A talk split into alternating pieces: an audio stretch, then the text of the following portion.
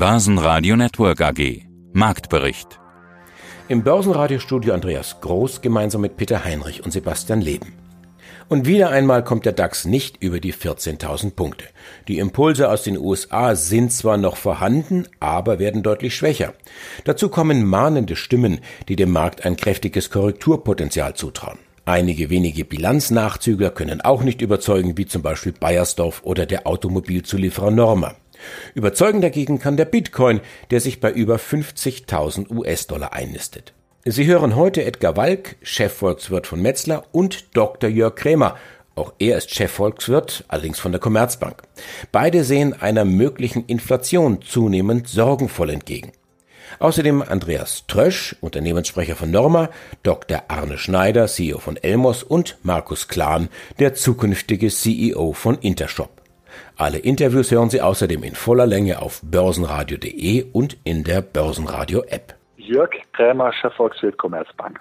Wie ist denn die Lage derzeit in der Industrie? Jetzt hat man äh, gerade gestern ZTW zur Abwechslung mal wieder gute Laune verbreitet, aber irgendwo ein Trend ist da nicht zu erkennen. Das ist auch so ein Zickzack, mal positiv, mal nicht ganz so positiv. Wo steuern wir hin?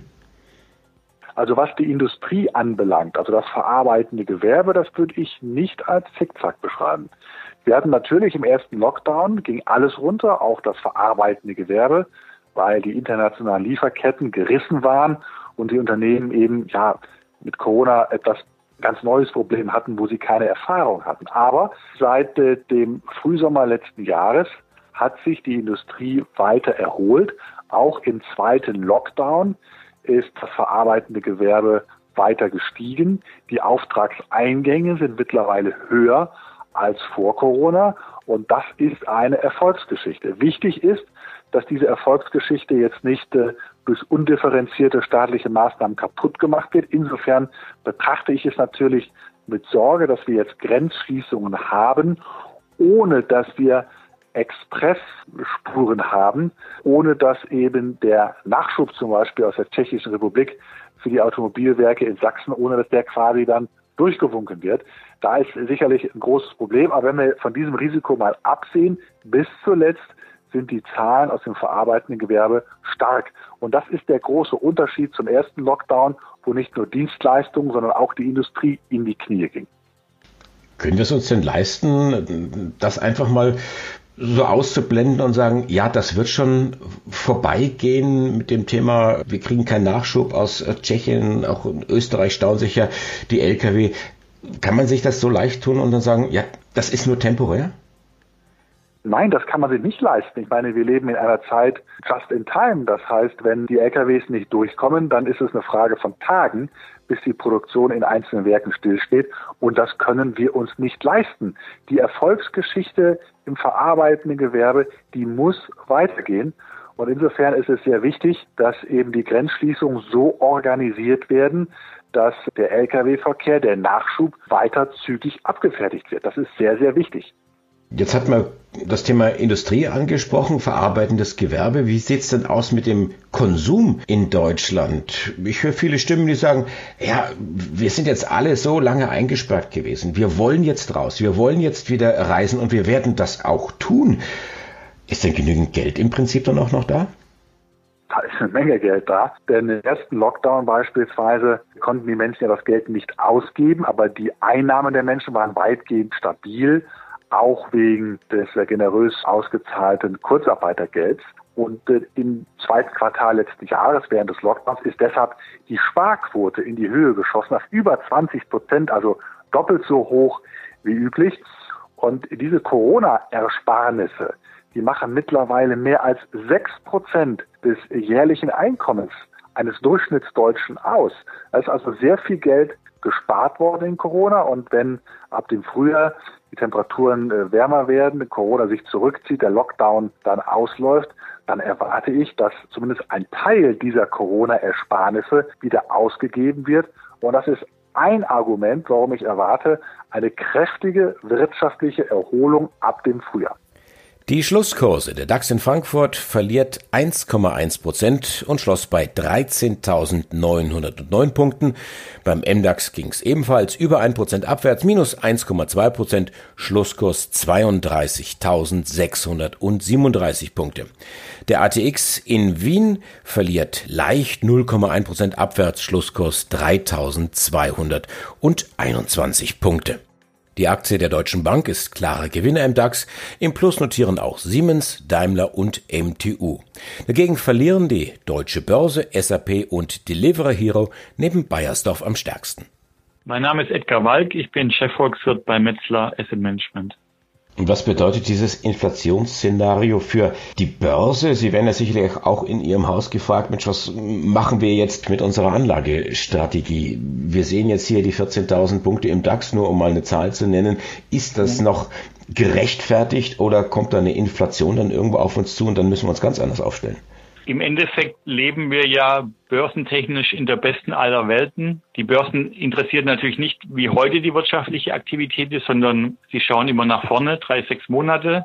Und ich denke, da sind die Perspektiven sehr gut. Also wir leben in einer Welt mit sehr guten Wirtschaftsperspektiven mit einer immer noch niedrigen Inflation und mit Zentralbanken, die liquiditätsmäßig Vollgas geben oder auf dem Gaspedal stehen. Und also man hat Perspektiven für Gewinnsteigerung bei den Unternehmen, man hat Liquiditäts- und niedrige Zinsperspektiven.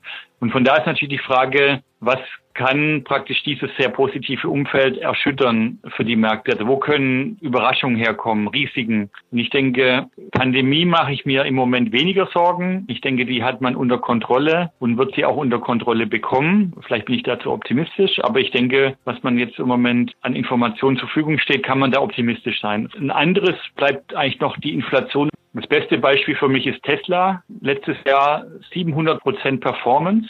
Jahren machen wir Riesengewinne, vielleicht zwei Billionen Dollar. Und wenn man das mit 0% Zinsen abdiskontiert über 20 Jahre, dann kriegt man natürlich einen extrem hohen Börsenwert heute. Wird es aber mit 2, 3% abdiskontiert, dann hat es massive Auswirkungen auf den Aktienkurs und natürlich impliziert es deutlich niedrigere Aktienkurse. Und von daher, da zeigt sich halt nochmal diese extreme Wichtigkeit des Zinses für die Börsen, für die Aktienbewertungen. Wenn halt tatsächlich jetzt die Inflationsängste zunehmen werden, ich hatte erwähnt, Konsum, Boom, wahrscheinlich. Wir haben vielleicht mehr Preissetzungsspielraum bei den Industrieunternehmen. Wir haben die Dienstleistungsunternehmen, die wieder öffnen vielleicht auch die Preise anheben müssen. Dann könnten natürlich die Zinsen steigen, die Inflationserwartungen können steigen, die Zentralbanken müssten vielleicht darauf reagieren, indem sie die Liquidität verringern und damit würden dann gerade die Aktien halt massiv unter Druck kommen, die halt am stärksten auch profitiert haben von den Niedrigzinsen. Also im Endeffekt deren große Gewinne in der Zukunft halt nicht richtig abdiskontiert wurden aufgrund der niedrigen Zinsen. Die würden halt dann am stärksten unter Druck kommen an den Aktienmärkten. Also da würde dann schon Kulturpotenzial bestehen. Also von daher ist dieses Inflationsszenario extrem wichtig auch für den Ausblick für die Aktienmärkte. Es gibt wirklich sehr, sehr viele Argumente pro und contra Inflation. Das zeigt halt, wie komplex das Thema ist. Aber es zeigt halt auch, dass es ein sehr relevantes Thema ist, weil es, wie gesagt, auch sehr viele Argumente pro Inflation gibt.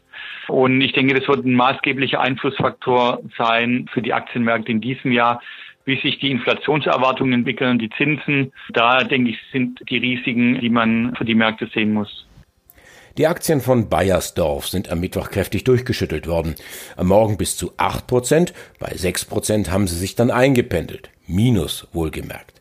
Grund ist ein Gewinneinbruch wegen hoher Kosten für neue Produkte und die Digitalisierung.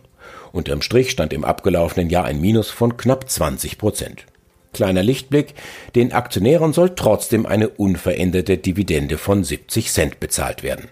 Arne Schneider, ich bin inzwischen seit fast zehn Jahren bei der Elmos Semiconductor SE in der alten Rolle als CFO, in der äh, neuen Rolle jetzt als CEO. Da äh, obliegt mir natürlich eine Menge an äh, Verantwortung. Die CFO-Tätigkeiten, die, die bleiben jetzt erstmal übergreifenden Strategiethemen kommen jetzt natürlich auch hinzu. Elmus ist ein wichtiger Hersteller von Chips, auch für die Autoindustrie. Sie stecken in Fahrerassistenzsystemen, Infotainment, Licht, Cockpit. Doch derzeit sind diese Chips knapp. VW, Ford, Nissan, Honda haben Mitte Januar Bänder angehalten und Schichten streichen müssen. Sogar Minister Peter Altmaier wurde eingeschaltet. Warum bekommt die Autoindustrie jetzt es gerade schmerzlich zu spüren, dass auf dem Weltmarkt Chip-Engpässe herrschen? Ich glaube, wir sind insgesamt, was die Chipproduktion, die ja durch unterschiedliche Lieferanten geprägt wird, sowohl was den Wafer angeht, wie auch was Assembly-Dienstleistungen und Testdienstleistungen angeht, jetzt gerade in einer Situation, wo auf der einen Seite, die Lockdowns bedingt, Chips gefragt sind, die Homeoffice-Tätigkeiten unterstützen. Monitore und, und die ganze Elektronik, die, die da drumherum äh, notwendig ist. Manchmal auch Entertainment-Sachen, weil der Lockdown bringt ja auch mit sich, dass man vielleicht zu Hause an der Konsole was spielt und nicht ins Kino geht.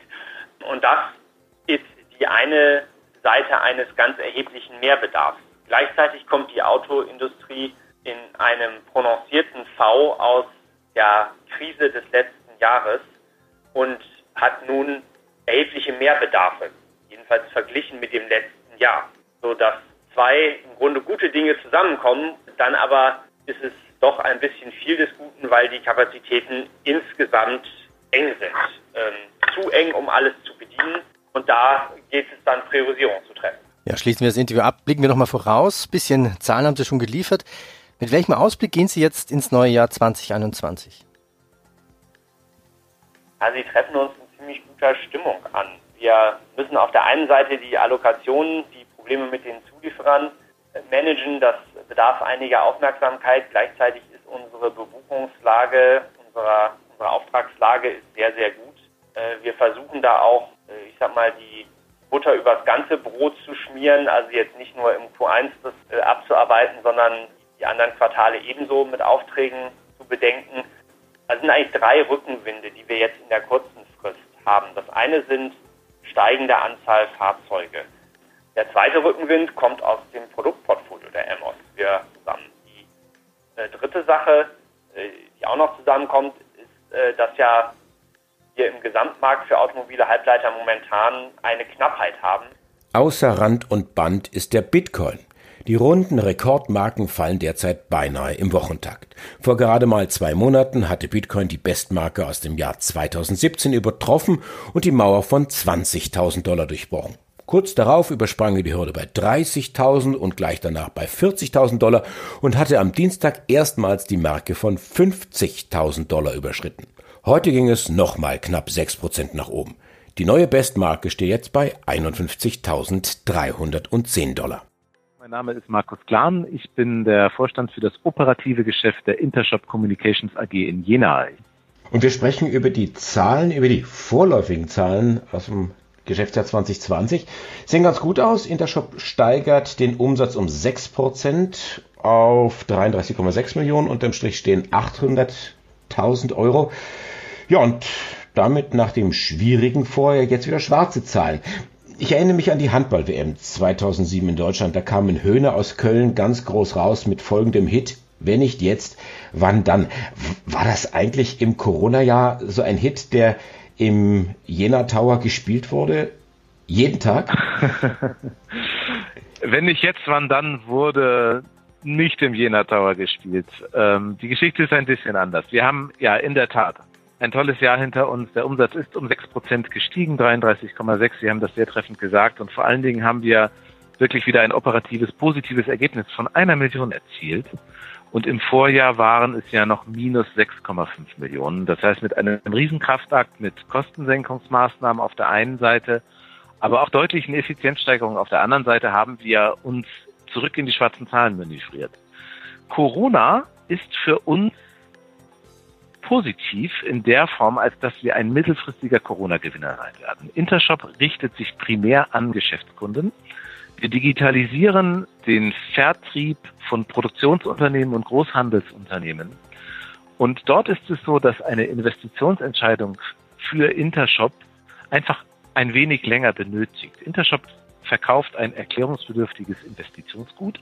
Das heißt, es ist nicht ein einzelner Mensch, der sich für unser Produkt entscheidet, sondern wir haben immer eine Gruppe von Menschen, die unser Produkt bewerten und begutachten und dann auch mal mit dem Wettbewerb vergleichen, um danach eine Kaufentscheidung zu treffen. Und das führt dazu, dass ein Verkaufszyklus bei uns vom Erstkontakt bis zur Unterschrift gute sechs Monate im Schnitt benötigt und wir ja, ein Corona-Gewinner sein werden, aber wir sehen es nicht im ersten Corona-Jahr. Wir sehen mittelfristig einen, einen starken Trend, die Digitalisierung auf Kundenseite noch stärker nach vorne zu treiben. Und ich erwarte, dass wir natürlich davon profitieren, aber das, wenn ich jetzt, wann dann, ist mir ein bisschen zu kurzfristig gesungen. Das Lied, was wir spielen, muss noch ein bisschen Langfristigkeit beinhalten. Naja, der Hintergrund ist ja, ist ja klar. Ich denke, wir wissen ja. beide, worüber wir sprechen, weil das Einzige, was eigentlich im Corona-Jahr gelaufen ist, das ist das Thema Online. Und wenn ich jetzt sage, ja, pff, jetzt haben sie hier 800.000 schwarze Zahlen und klopfen sich auf die Schulter, da könnte ich jetzt jemanden verstehen, der da sagt, naja, das ist aber ein bisschen überschaubar. Ja, das ist überschaubar. Jetzt müssen wir aber die Historie sehen. Die Intershop hat eine Cloud-Transformation hinter sich. Das heißt, wir haben umgestellt von Softwareverkauf auf Softwarevermietung. Das heißt, man muss zunächst einmal investieren und der der Umsatzstrom wird ja von ehemals Lizenzerlös auf einen Schlag jetzt auf drei oder fünf Jahre ausgedehnt. Deswegen sehen Umsatz, wenn, wenn ein Jahr für uns gut läuft, wächst der Umsatz nicht in dem Maße wie früher im reinen Lizenzgeschäft. Und äh, wir mussten auch strukturell einiges an unseren Kosten und Prozessen tun, um Intershop zurückzubringen in die Profitabilität. Es ist noch nach oben da, aber ich will nicht verhindern, auch wenn wir jetzt einmal in Wirtschaftsjahr schauen, dass wir, wenn immer möglich, auch in unser Produkt investieren müssen. Denn Intershop ist als mittelständischer Anbieter in einem stark umkämpften Markt unterwegs. Unsere Hauptwettbewerber sind SAP, Adobe und natürlich auch Salesforce, die über andere wirtschaftliche Mittel verfügen als wir. Aber wir müssen halt schneller und besser sein. Und das wird dazu führen, dass wir nicht extrem hohe Gewinne ausweisen werden, sondern vernünftig profitabel wirtschaften werden. Eine Million Euro ist ein vernünftiger Wert und die Differenz werden wir in unser Produkt investieren und uns ausbreiten im Markt.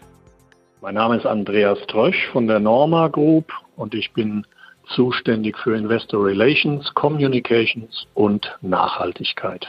Wenn man aber dann die Margen mal vergleicht, also wenn Sie die EBITDA-Marge schon ansprechen, dann will ich die Vergleichsmarken auch nennen. 2019 waren es 13,2 Prozent, 2018 sogar 16. Also ganz andere Gefilde sozusagen. Löst sich das von alleine? Kommen Sie alleine wieder zurück zu solchen Margen oder gibt's da dann auch irgendwelche Margenmaßnahmen? Da gibt's ja verschiedene Stellschrauben, die man drehen kann oder könnte.